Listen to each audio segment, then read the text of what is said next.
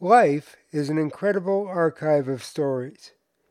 If you do it right, or even if you do it wrong, just living long enough will supply you with a treasure trove of memorable adventures. The following memories take place over many decades, so settle in with a cold one and let me tell you a story. I've often said that every action you take affects every action that follows. Well, that couldn't have been more true than it was the day my buddy asked me to take him to a location shoot for a television show. His car was in the shop, and he had been hired as an extra for the day.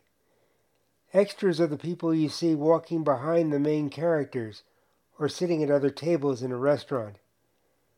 He really didn't want to cancel it because it was good money. Fortunately, my schedule for the day was flexible, so we piled into my black Pulsar and drove over to the location shoot. I parked in the designated crew parking area, at which point he got out and walked over to the production company to report in. I was about to leave when a duplicate of my car pulled in right next to me. A very cute blonde exited the car. The coincidence of our cars being identical twins was a good enough reason to start a conversation with her. As we talked about the car, the conversation eventually led to us talking about each other. It turned out she was a college student, occasionally a movie and television extra, and a Los Angeles Raiders cheerleader. We agreed to continue the conversation at a later date. It turned out that Cindy was of Irish and Mexican background. The combination of the two made for a fiery and sometimes unpredictable personality. Suffice it to say that she wasn't exactly shy. She was a very caring person, but she was also very sure of herself. Those traits, in combination with her intelligence, are probably what attracted me to her the most. But when combined with her ethnic background, it could easily become a volatile mixture. If she became angry with you, apologizing was not an option. Hitting the floor and waiting for her to cool down was a better move. Fortunately for me, I never had to test that scenario. I liked the fact that the only thing predictable about her was her unpredictability. I remember a night we went out for dinner. She requested that we stop in Marina del Rey before going home. She had a specific venue in mind. It was a restaurant that turned into a nightclub when the sun went down. I didn't feel like clubbing, which was fine with her. She told me to wait in the car because she wouldn't be long. I was pretty sure she wasn't going to rob the place, so I didn't mind being her wheelman. Less than thirty minutes later, she emerged from the club with the winnings from a wet t-shirt contest. Although she looked terrific in a wet t-shirt, it was more important that she had a great personality to go along with her good looks. Aside from being extremely outgoing and fun-loving, she made everyone around her feel good. She had the confidence to know that, if she entered the contest, she would win. I had a feeling that she could succeed at anything she really wanted to achieve.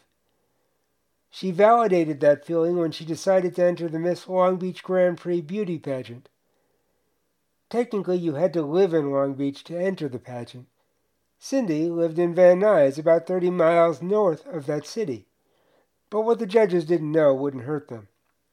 So, several days a week, I would pick her up at Raiders practice in Inglewood, and we would hit the four oh five freeway south to Long Beach.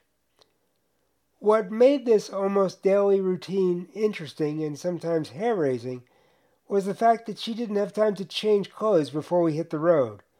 My car became a changing room of sorts as she manipulated her Raiderette clothing off and more conventional clothing on. Since we were on a freeway, most people didn't pay attention to what was happening in my passenger seat. On the other hand, long-haul truck drivers driving eighteen-wheelers paid very close attention to what was happening below them. When you drive for a living, driving becomes second nature, and you look for interesting diversions along the way. Cindy, displaying her quick-change artistry skills, was a little more than an interesting diversion to truckers. I can't tell you how many times I was almost run off the road when a trucker, distracted by her clothing transformation, came very close to drifting an eighteen-wheeler into the space my car was occupying at the time. At this point, you're probably wondering what a beauty pageant has to do with me. The truth is, it had absolutely nothing to do with me, until she won the pageant. Remember at the beginning of this podcast when I said that every action you take affects every action that follows? Cindy winning that contest set in motion events that would end up with me doing something I had never done before and have never done since.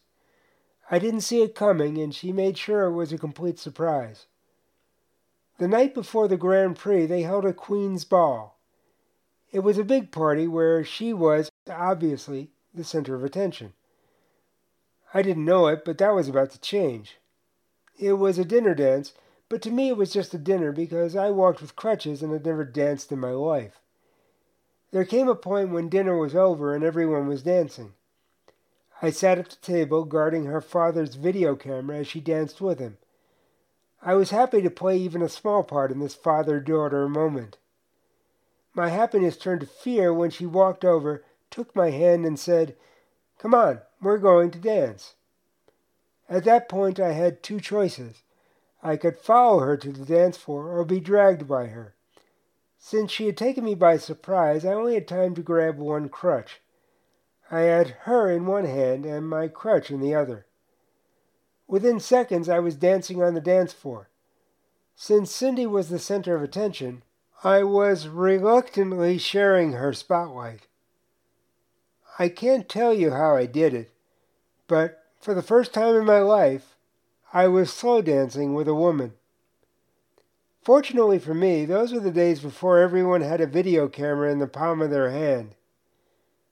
Unfortunately, her father actually had a video camera and taped the entire dance. I never watched the tape. Don't get me wrong, I'm happy that it happened, and I'm extremely happy that it happened with Cindy. But I'm also thankful that videotape degrades over time, and technology has advanced to the point where V C Rs have all but become obsolete. Until the journey brings us together once more, take care and stay safe.